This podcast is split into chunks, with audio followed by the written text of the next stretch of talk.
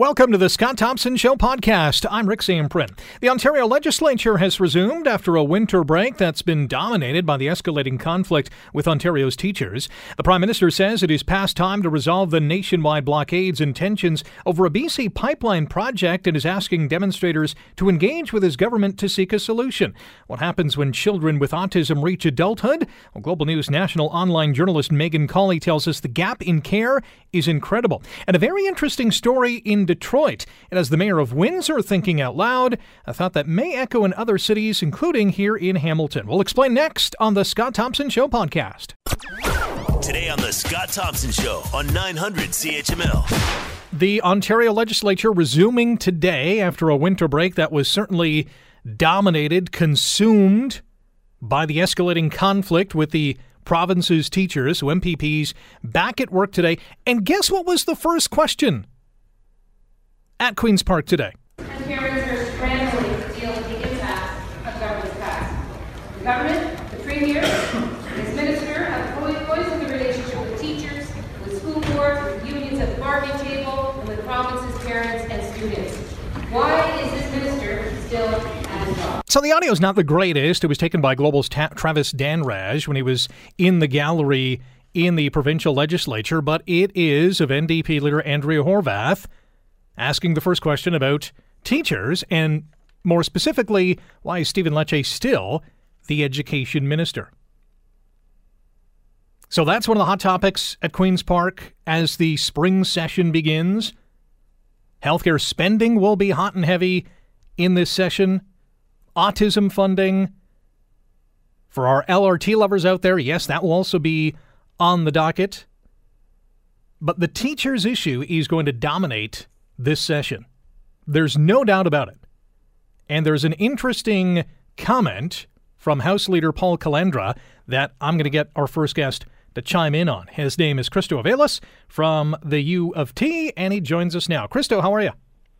Great. Thanks for having me. Thanks for coming on. So as we know, contract talks between the PC government and the four major teachers' unions have largely stalled. I know OECTA is going back to the table through mediation. We've seen rotating strikes. We've seen province-wide strikes. Another one planned for this Friday that is going to see about 2 million students out of class. The messaging from the Ford government on teachers, not only today but through the spring session, to me is going to be interesting. Do you expect more of the same? Do you expect a different stance?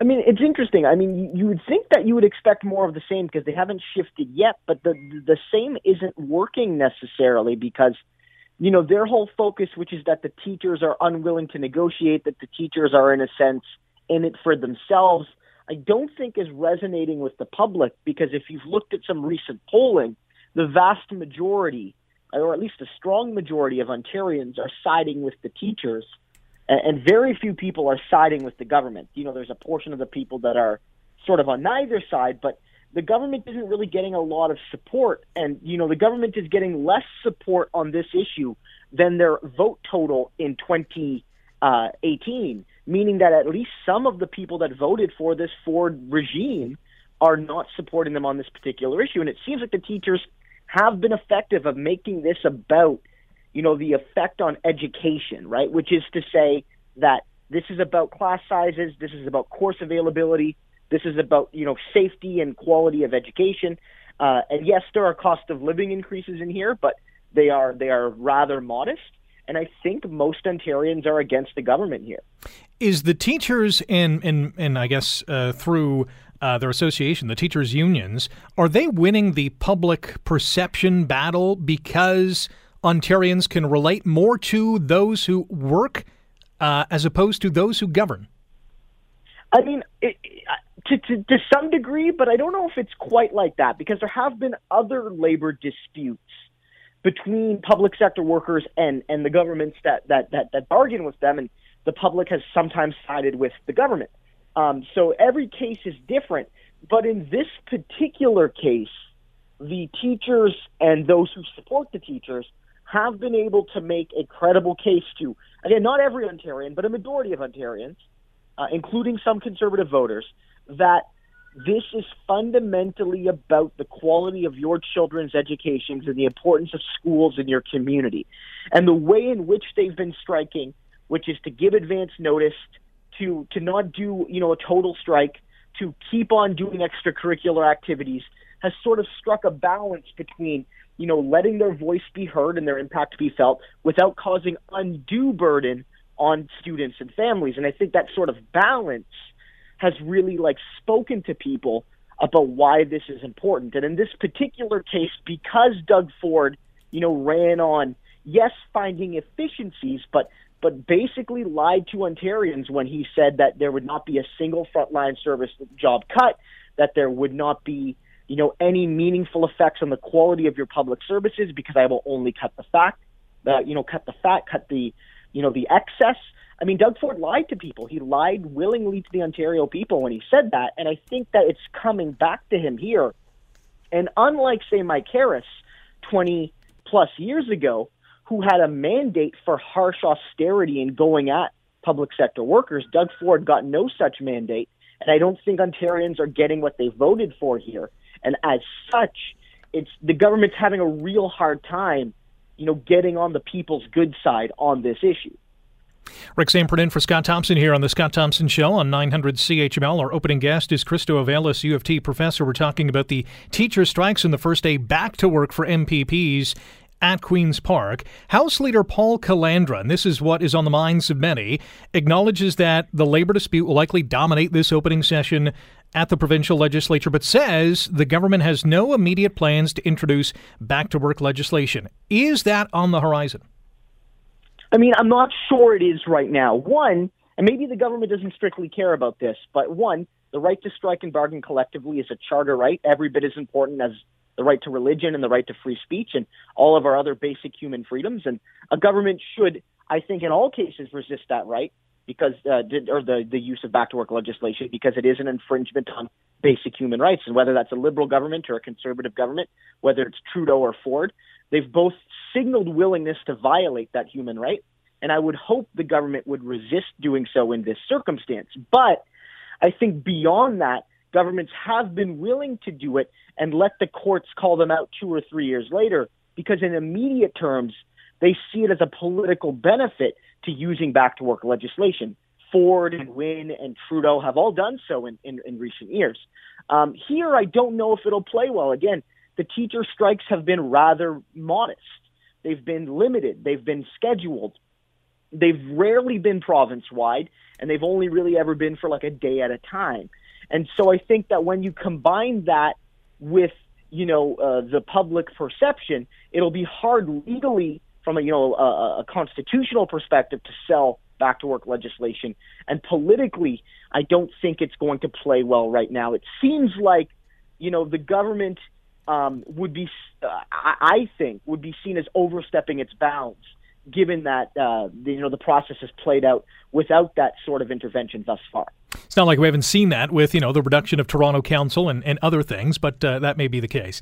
The back-to-work legislation always fuels the debate on whether teachers should be deemed an essential service. I'm not sure if you want to comment on that, but it always seems to open up that door to that commentary. Yeah, I mean, like, you know, the qualifications for essentiality are complex. They have to be determined by deliberation and negotiation between the workers and the government. So, you know, this actually was a major issue back in 2016, and it's actually what conferred the right to strike as a basic human right under Canadian law, when the Saskatchewan government basically tried to unilaterally declare the vast majority of its provincial public services essential without necessarily having to prove it or go through negotiations. And, you know, if teachers could be proven to be essential, then maybe that argument could be made. But of course, the government would lose certain flexibility. And, you know, a lot of the other essential workers in this province are often quite well taken care of and frankly, are seen as allies of the provincial progressive conservatives, especially the police officers. And so, you know, those workers, especially given, you know, relatively lower levels of qualification, get paid rather well compared to teachers in some ways. And so I don't know if this government would want teachers to be essentialized if their goal is to save money, because that might not necessarily lead to cost savings. It might lead to more labor stability, because, you know, strikes can still happen. You know, like, you know, illegal strikes can happen. Illegal lockouts could hypothetically happen.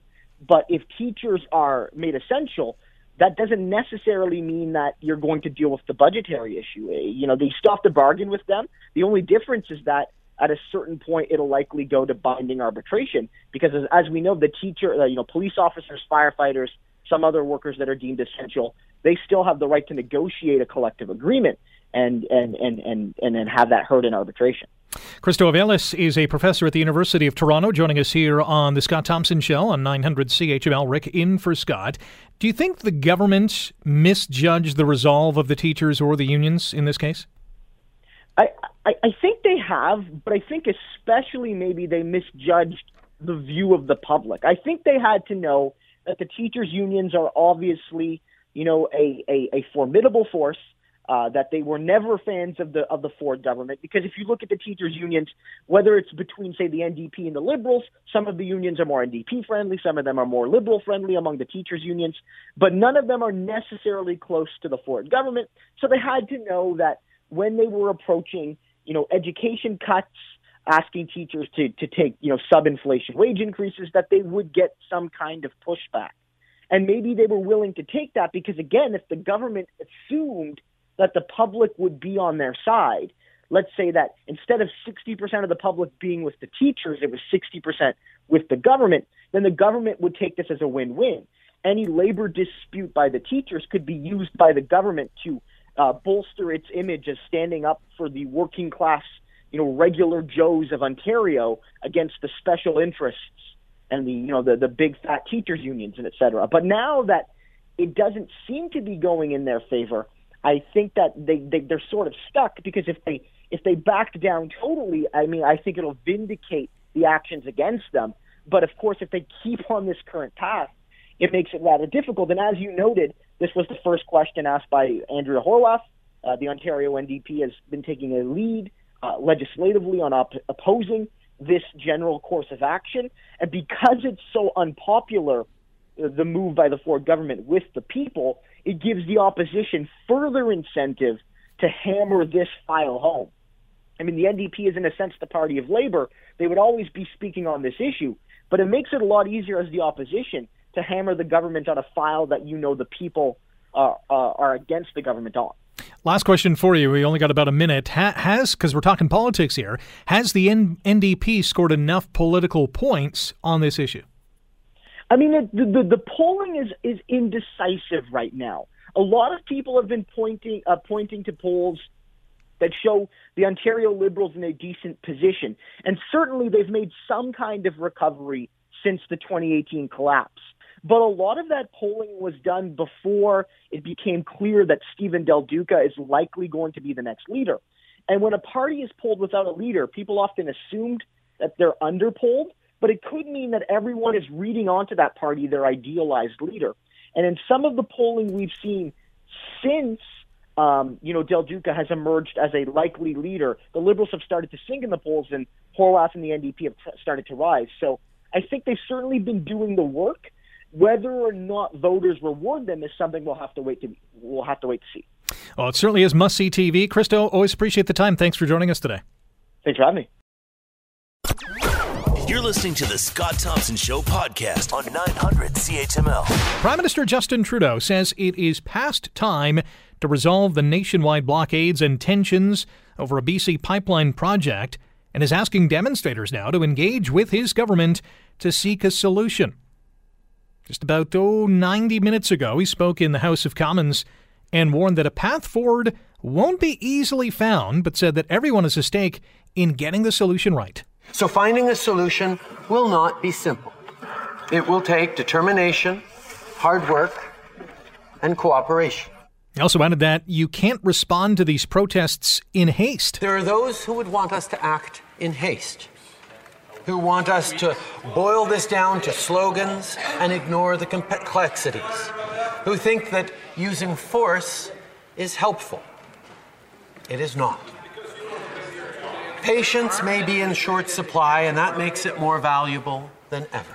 probably a direct shot at Conservative opposition leader Andrew Scheer, who called Trudeau's remarks the weakest response to a national crisis that he's ever heard, saying that the government needs to crack down on the protests and end the blockades of Canada's rail system. Let's bring in our next guest. His name is George Hoberg, Professor, Environment and Natural Resource Policy, School of Public Policy and Global Affairs at the University of British Columbia. George, how are you? I'm good. How are you? Not too bad. Thanks for coming on today. I guess you're pretty close to these rail blockades, or at least close to the heart of where the blockades originally began in northern BC. What's the buzz? What's the sense like in BC? Well, this has been a long-standing challenge for British Columbia as well as the rest of Canada. Most of our pipeline, anti-pipeline activism has actually been focused on oil sands pipelines, but this is a natural gas pipeline up north. It does raise many of the same issues. This one has obviously a lot of wrinkles to it because the elected band council voted in favor of this project, but the hereditary chiefs are saying, no, we don't want this. Yes, that is, in fact, one of the most important complexities of the situation, and it is interesting and revealing that the Wet'suwet'en hereditary chiefs have gotten such extraordinary support from this massive protest across the country. The person that I actually look to for leadership on this is obviously the Prime Minister, but it's also Perry Bellegarde. He spoke this morning, the Chief of the Assembly of First Nations, and he called for an open dialogue among the Wet'suwet'en of both parties and the company and the governments. And I think that's really where things need to go. I think we need to find a way to help the Indigenous communities themselves come to some kind of an agreement. Here's that clip that you're referring to from National Chief Perry Bellegarde earlier today. Today, again, of course, we're calling for calm. We're calling for creativity and constructive dialogue. The Wet'suwet'en peoples have asked that they be given space for their own internal dialogue and ceremonies to be held. They've told me they want to create their own approach to formalize discussions with the federal and provincial governments, the Crown. And they need to be given that time. So I like what he's saying. I also like today what the Prime Minister is saying. Listen, we're not going to throw gasoline on a fire and force these people off the railways. We have to negotiate. We have to sit down and talk. It sounds like Andrew Scheer just wants to bring in the bulldozers and the paddy wagons and bring everyone away. How do you gauge each person's response here? Well, both are clearly appealing to what I would refer to as a settler audience. So Scheer, obviously the conservative wing of that audience, and Trudeau, the more progressive or liberal wing.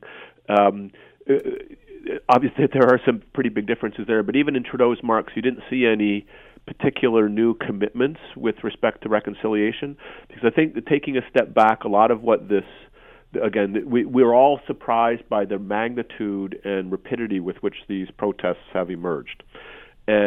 But to a certain extent, it's not all that surprising because there have been a long-standing set of pent-up grievances on the reconciliation file. Trudeau has been in power now for more than 5 years, and he hasn't been able to make significant progress on that. So it's understandable that there's a lot of frustration pent up. I think a lot of people, the allies that are supporting the Indigenous people on these rail lines and elsewhere, some of them are young climate activists who are also frustrated by the lack of what they see as progress on addressing the climate crisis.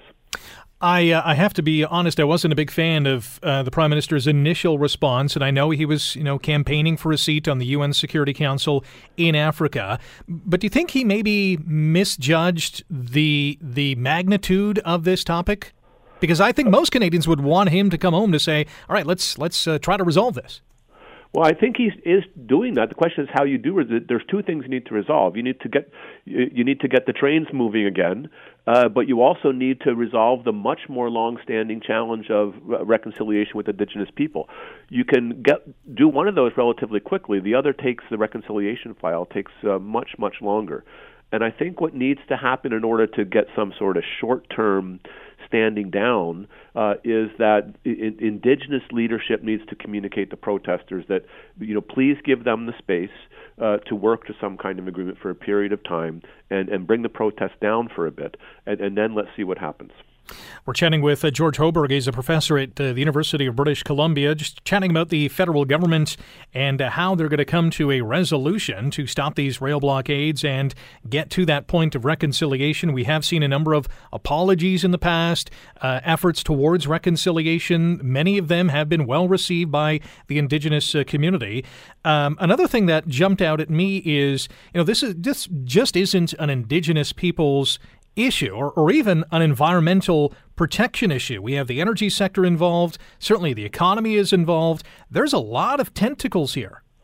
Yes, and you know, one of the things that's happening, the reason that there are so many tentacles is because activists have figured out a way to get power by shutting down infrastructure, right? And that's, you know, there's a kind of a long tradition of this, but we now see the power of what a relatively small group of committed people can do to actually inflict some tension or harm on the economy, and it's forcing the prime minister and industry to begin paying much more serious attention to the protesters' demands, and we'll see where that goes.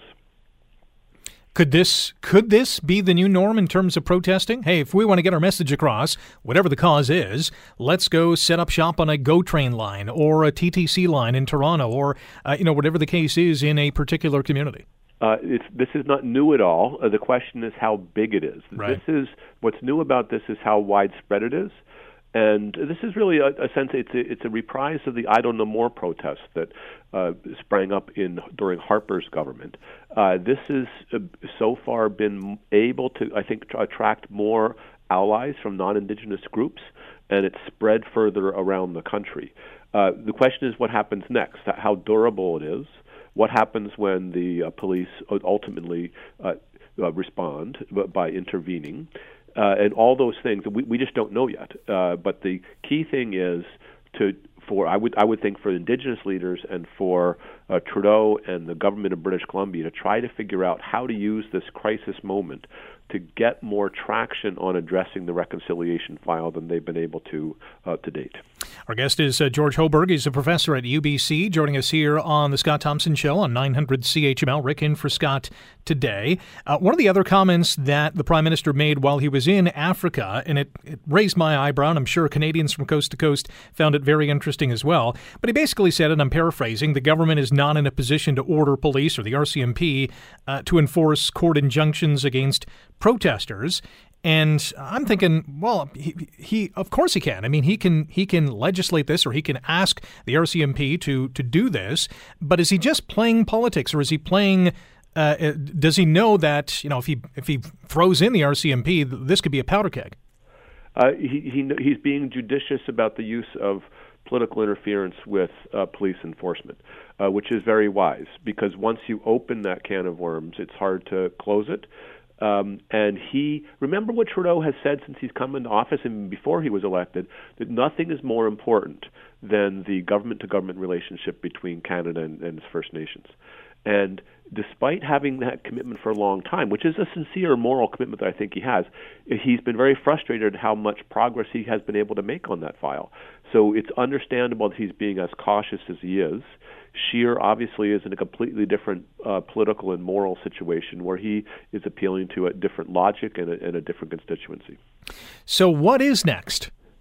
Well, I hope what's next is that people like Perry Bellegarde begin to play a bigger role with the Wet'suwet'en leaders, both the traditional and the more modern ones, and the governments of British Columbia and the governments of Canada. I hope that they can get together and forge a path to resolving that particular dispute with respect to coastal First Nations, and also help government leaders set an agenda for how to make greater progress on the reconciliation file, more broadly defined. And just regarding the hereditary chiefs' lands, that territory, because the pipeline, that natural gas pipeline is running through that, would some sort of agreement ultimately entail that, hey, we're going to change the direction of this pipeline, or because it's already been approved by the elected band council, that is going to be off the table? Well, I mean, that's to me, that's a discussion that has to go on between the company, the approving government, which is British Columbia in that case, and the band council and the hereditary chiefs. And I think that's the forum that they're trying to create. I was surprised to hear that the hereditary chiefs have proposed an alternative route, and Coastal GasLink has simply said, oh, we can't do that because it's too expensive or too inconvenient. For the First Nations who have been inconvenienced by colonialism for millennia, that's kind of a tough argument to hear. Yeah. And I study a lot of pipeline controversies. It sounds very familiar to me with what was happening in the Keystone XL pipeline in Nebraska, when the company said we simply cannot reroute it. It would just be it wouldn't work. And then the Obama administration basically rejected their existing proposal. And the next week, the company decided, oh yeah, we can reroute it. And maybe that's one potential outcome that could come out of this more closed discussion between all the necessary parties. We haven't heard a lot here in Ontario from Premier Doug Ford on these blockades. How do you think BC Premier John Horgan has handled this?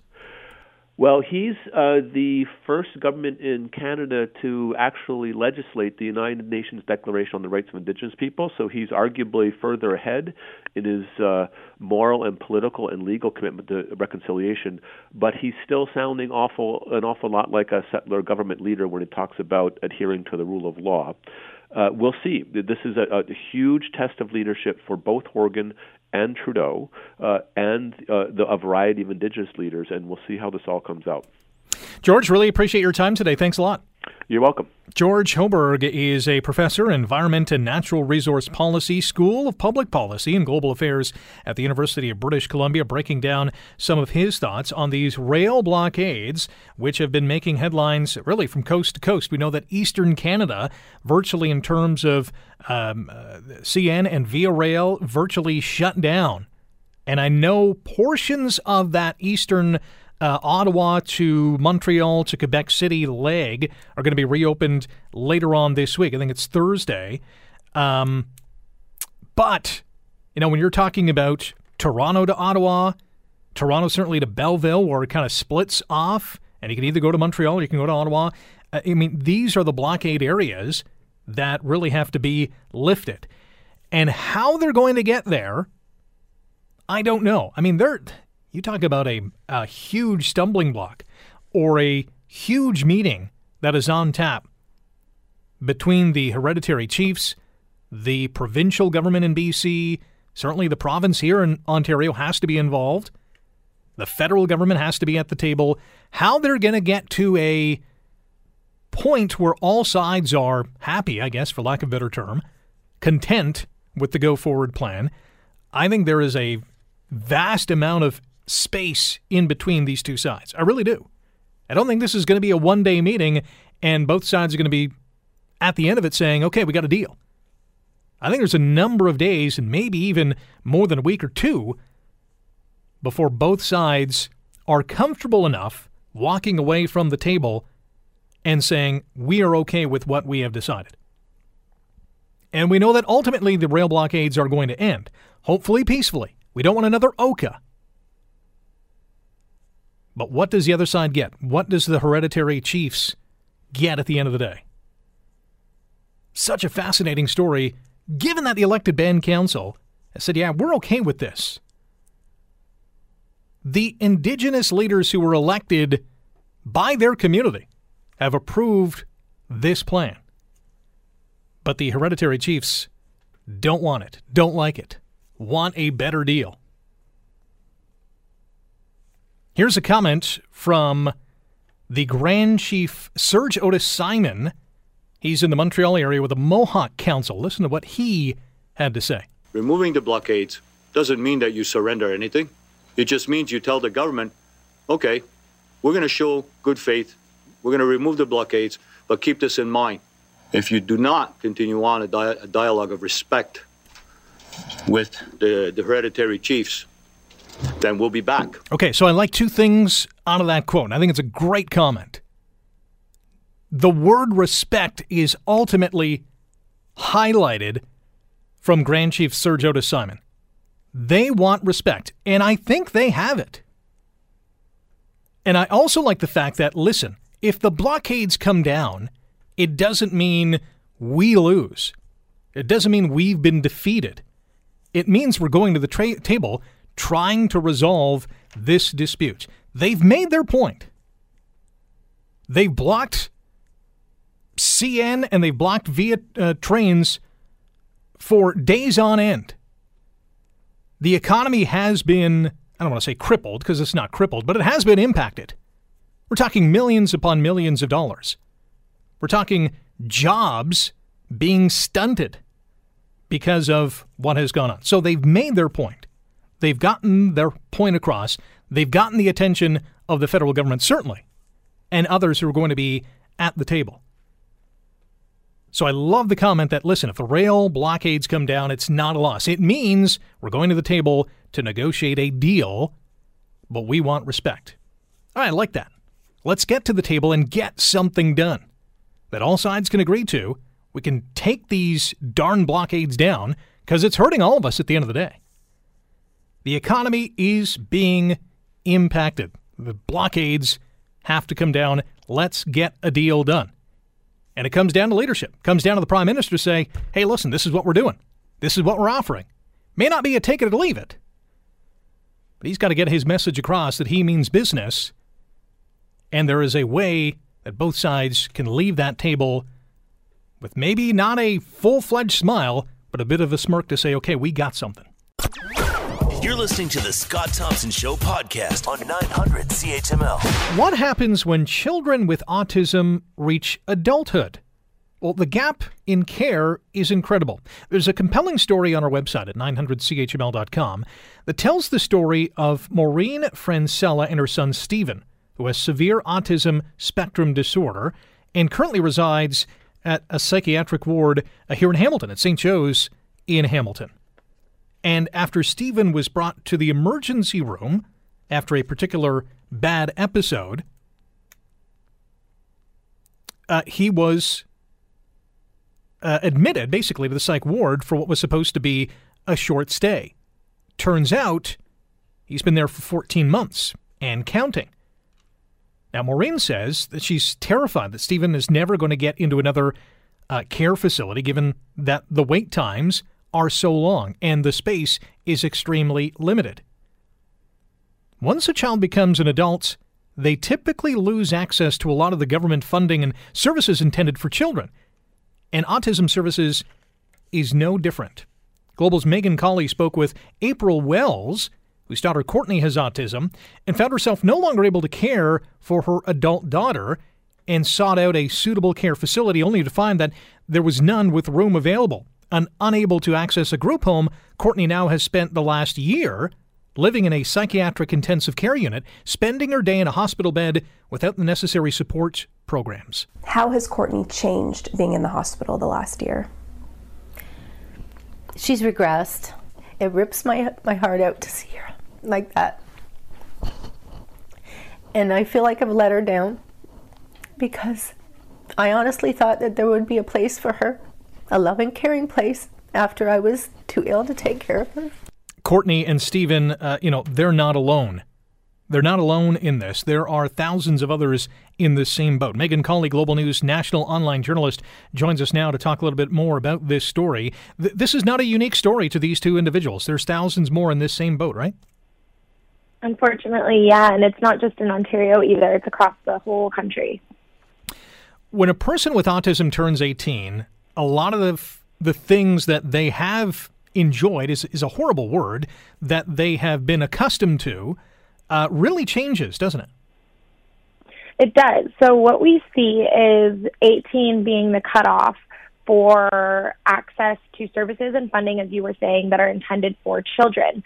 The problem, though, is that 18 isn't a magic number. It's being treated as, the point at which a person with autism may be able to move out of intensive care, intensive daily care, into maybe a bit more of an independent life. But that's assuming that all these adults aren't really far on the spectrum with more severe autism. You can have a 36-year-old like Stephen, who is a 36-year-old man, but he can't take care of himself like another 36-year-old man can because of how severe his autism is. So there's this sort of arbitrary cutoff where it's like, okay, you're 18 now, you can take care of yourself. But what we see is actually a lot of panic, especially from parents, because if you think of a child who is 18, 20, 25, though, that means that their parents are aging too. So as their parents get older and less equipped to take care of them, they start to worry not only about what will happen in the next weeks, months, or few years, but really what will happen to my kid once I'm gone? Who will be here to advocate for them? And the gap isn't just about their care, but there are other things. And the story points out that, Autism Canada is shining the spotlight on some major problems like post-secondary programs, innovative housing solutions, mental health support, employment. All these other factors are in play as well. Absolutely. So we see people with autism overrepresented in homeless populations across Canada. We also see them overrepresented in psychiatric ward populations, as you were pointing out with the two of the people we spoke to for this story. And what that's showing us is that there really is little to no development happening on the adult side of autism care and supports. So we hear a lot right now about how more is needed, more funding is needed, more services are needed for young kids, and while that might be true, there is way less available right now for adults. So what we're seeing are a lot of grassroots organizations, and I spoke to a few really amazing, inspirational people who are dedicating their time and their own money to help give these young people a transition period, whether that is, connecting them to group home supports, whether that is helping them fill out a job application, whether that's even just accompanying them to a job interview. It's really about providing, the nature of autism is such that you crave continuity. So really providing that continuity of care and those familiar faces throughout is key here. And what we're seeing, obviously, at 18, a lot of these kids are being pushed out of the school where they've been going for 18 years. They're being traded off from a pediatrician that they know and are comfortable with onto an adult doctor. So it's a time of major change, and there's really not any one larger program that is targeting this time in a person with autism's life. We're chatting with Global News national online journalist Megan Colley here on the Scott Thompson Show on 900 CHML. Rick in for Scott today. The Canadian Autism Spectrum Disorders Alliance says we need a national strategy. Is that even on the radar? It is. So, there was some excitement towards the end of last year. I believe it was in August or September, where Justin Trudeau mentioned that he is working towards some sort of federal strategy. We haven't heard anything by way of, there's not been any commitment in written form. But this does seem to be the call coming from a lot of advocacy groups, is that we need to move above and beyond leaving this to the province, because there is a lack of consistency from province to province. Some places might have higher demand but fewer services, where other places will have lower demand and more services. So really to level all of that out. And one of the key ways that you can do this is by securing a national strategy from the federal government, because then you're getting federal funding that you can allocate evenly across the board. And by evenly, I mean, where the demand is. In chatting with the guest that you spoke with, whether it was Maureen or April Wells, what is their biggest challenge? Is it just that continuation of care? I think, one thing that a lot of people don't understand about autism specifically is that it is a developmental condition. And you heard in the quotes from Courtney's mom that she has seen her regress living in a psychiatric ward. And I think that's the really important point here, is that people with autism, regardless of where they fall on the spectrum, if we can provide them a continuity of care with people that they recognize and are comfortable with, then we can get them to a point where their quality of life is much higher, and we can stabilize that and we can maintain it over time. But when we see these people being placed in somewhere like a psychiatric ward, where they're not having access to friends and family, they're not getting things like be it art therapy or speech pathology or any of these sort of extra services, we see them actually regress to the so somebody who maybe we got, you know, further along on the spectrum to be able to, say, dress themselves in the morning, now they're all the way back to where they started before they had any care at all. So the key here really is making sure that these services are available and available over time. Well, it's really a fascinating story. Obviously, the people involved, in Francella's case, you know, just referring to experiencing that burnout when Stephen was home because, you know, he's a lot to handle, especially when he has those bad episodes. You really got a feel for these individuals. Oh my gosh, it's been heartbreaking hearing from these families, and especially the parents who are aging, because they've been doing all that they can for as long as they can, but they feel backed into a corner, especially with someone like Stephen, who, again, he's 36 years old. He has the physical strength of a 36-year-old man, but he doesn't fully understand that.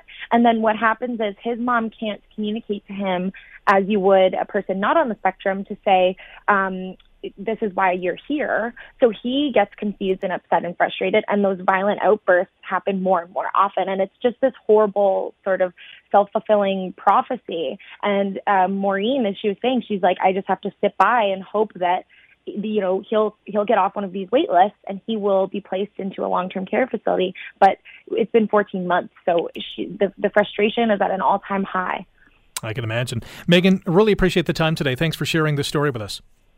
Thanks for having me. Megan Colley, Global News national online journalist, talking to us about her story, and you can check it out at 900chml.com. What happens when children with autism reach adulthood? The gap is absolutely incredible, and there's just a couple of examples and many other tidbits of info that you can inform yourself on when you read that article. It's a great read and just a touching story from those individuals involved. You're listening to the Scott Thompson Show podcast on 900 CHML. Very interesting story in a suburb of Detroit. And it has the mayor of Windsor kind of thinking out loud. And I thought that may echo in other cities, including right here in Hamilton. Now, we've all heard about those video doorbells. And some of you listening right now, you probably have some of those. The doorbell has a camera, and it records the front of your doorstep or the front of your house and alerts you if there's something, well, offside at home. It's happened time and again. We hear many of these stories during Christmas time when packages are dropped off at front doors of homes and thieves steal them. We see these thieves on these doorbell videos.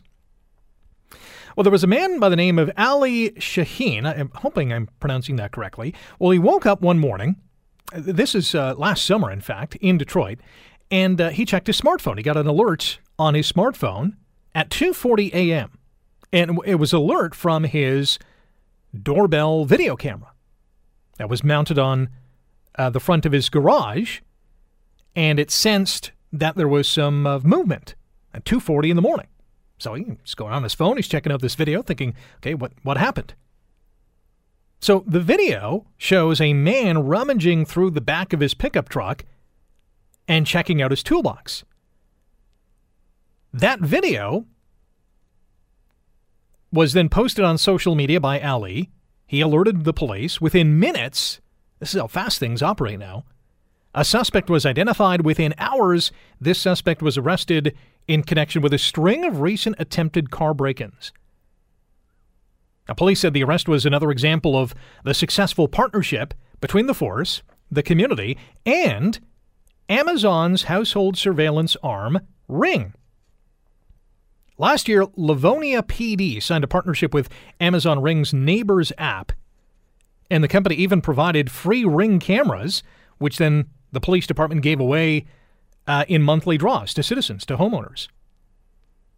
And apparently Ring has signed similar deals with hundreds of law enforcement agencies across the U.S. So now, the mayor of Windsor, his name's Drew Dilkens, he wants in, saying that he wants to make sure that his police department can respond to crime, quote, efficiently, effectively, with all the modern tools available to them. And you hear the crime stories here on 900 CHML. When there's a crime, whatever the crime is, one of the calls to action from Hamilton Police is, hey, if there's any residents out there who has video surveillance, let us know. Contact us. If there's anything suspicious that you've seen, let us know. So these things are out there. But what is interesting is a mayor of a city is saying, hey, we need Amazon Ring in our city. Do we want this? There's got to be some pitfalls, isn't there? Let's bring in Dr. Bonnie Stewart, assistant professor at the University of Windsor, who joins us now. Dr. Stewart, how are you today? I'm great. How are you, Rick? Not too bad at all. So the idea seems to be good. This mayor wants to fight crime using these doorbell cameras. But there's some privacy concerns here as well, isn't there? There are privacy concerns, and there are also actually some deeper concerns as well. On the surface, it sounds sensible, right? Ring gets framed as a safety app. Our mayor here in Windsor, Drew Dilkens, has been suggesting since September that he's interested in making Windsor the first Amazon Ring city in Canada. And hey, it's great to be first in a lot of things. In this case, I actually think that there's a real need for a public discussion and some transparency around what this conversation would actually mean for the community if we did bring Ring in. You talked about the case that was mentioned with the Livonia Police. CBC were down here in Windsor last week. They talked to folks over in Livonia. They got this great story. Absolutely. However, there are three problems with framing Ring as a safety app. And the first one is that for the most part, it actually doesn't work super well. Yes, now and then you will get surveillance footage that will help people, will help the cops. And that's great to help the cops, to help them track down a case shortly after something happens. However, just last week, NBC released a major investigative news report that suggests after interviews with 40 law enforcement agencies in 8 states that partnered with Ring last year, with almost no concrete evidence to support that the burglaries were really reduced or that there was much prevention of crime based on this. And what's actually happening is that police forces are spending a fortune of their time and their resources going through footage that they don't need because people are calling in going, hey, I have a raccoon in my yard. Can you come deal with it? Right? So first of all, they get overwhelmed by footage. That's one of the first problems. Then there's the whole question of safe for whom. So one of the things that's happening with Ring is it isn't just your video doorbell, right? Video doorbells are 20 years old. No one's trying to take people's surveillance systems if they want to look out at their own property to see who's on it. But once you take that capacity to look out on your own property and see who's on it, and you put it onto a social media system like Neighbors, which is what Amazon Ring as a system actually operates on, you are creating a whole lot of neighborhoods that suddenly think that their crime rates are increasing drastically because everyone is talking about every suspicious person that they see walking down the street. And half of those suspicious people, A, may just be canvassing for the Cancer Society. B, and this is a real problem that has been shown to show up with Ring, they are actually your black and brown neighbors.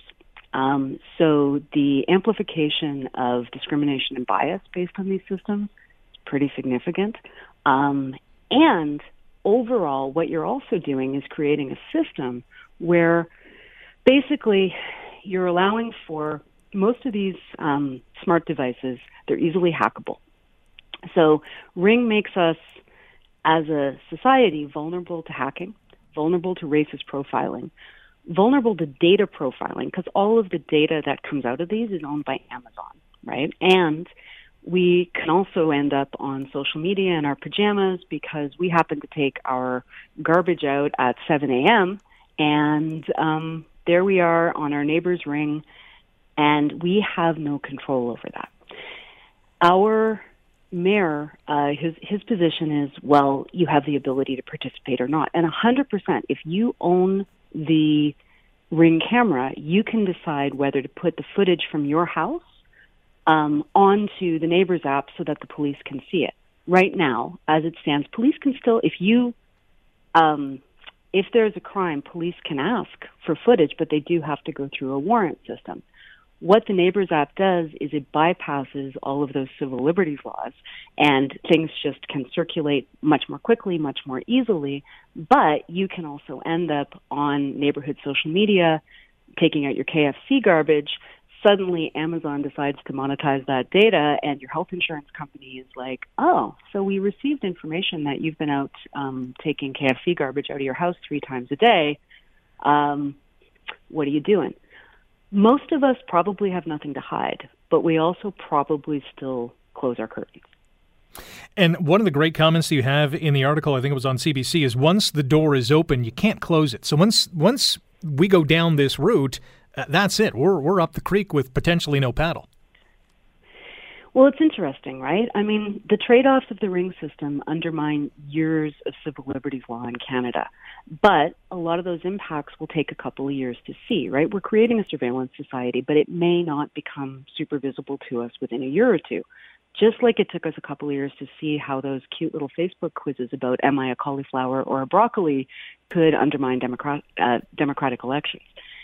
So sometimes when we adopt something because it sounds fun or it sounds simple, it's not that simple. And I think that the situation with Ring is, you know, how can citizens opt out of participating if their neighbors all get a doorbell cam? Even if they never leave their house, that produces data on them. Suddenly you're that person who never left their house. So what we're creating is different from systems that we've had before, in the sense that it's one thing if you have a video doorbell.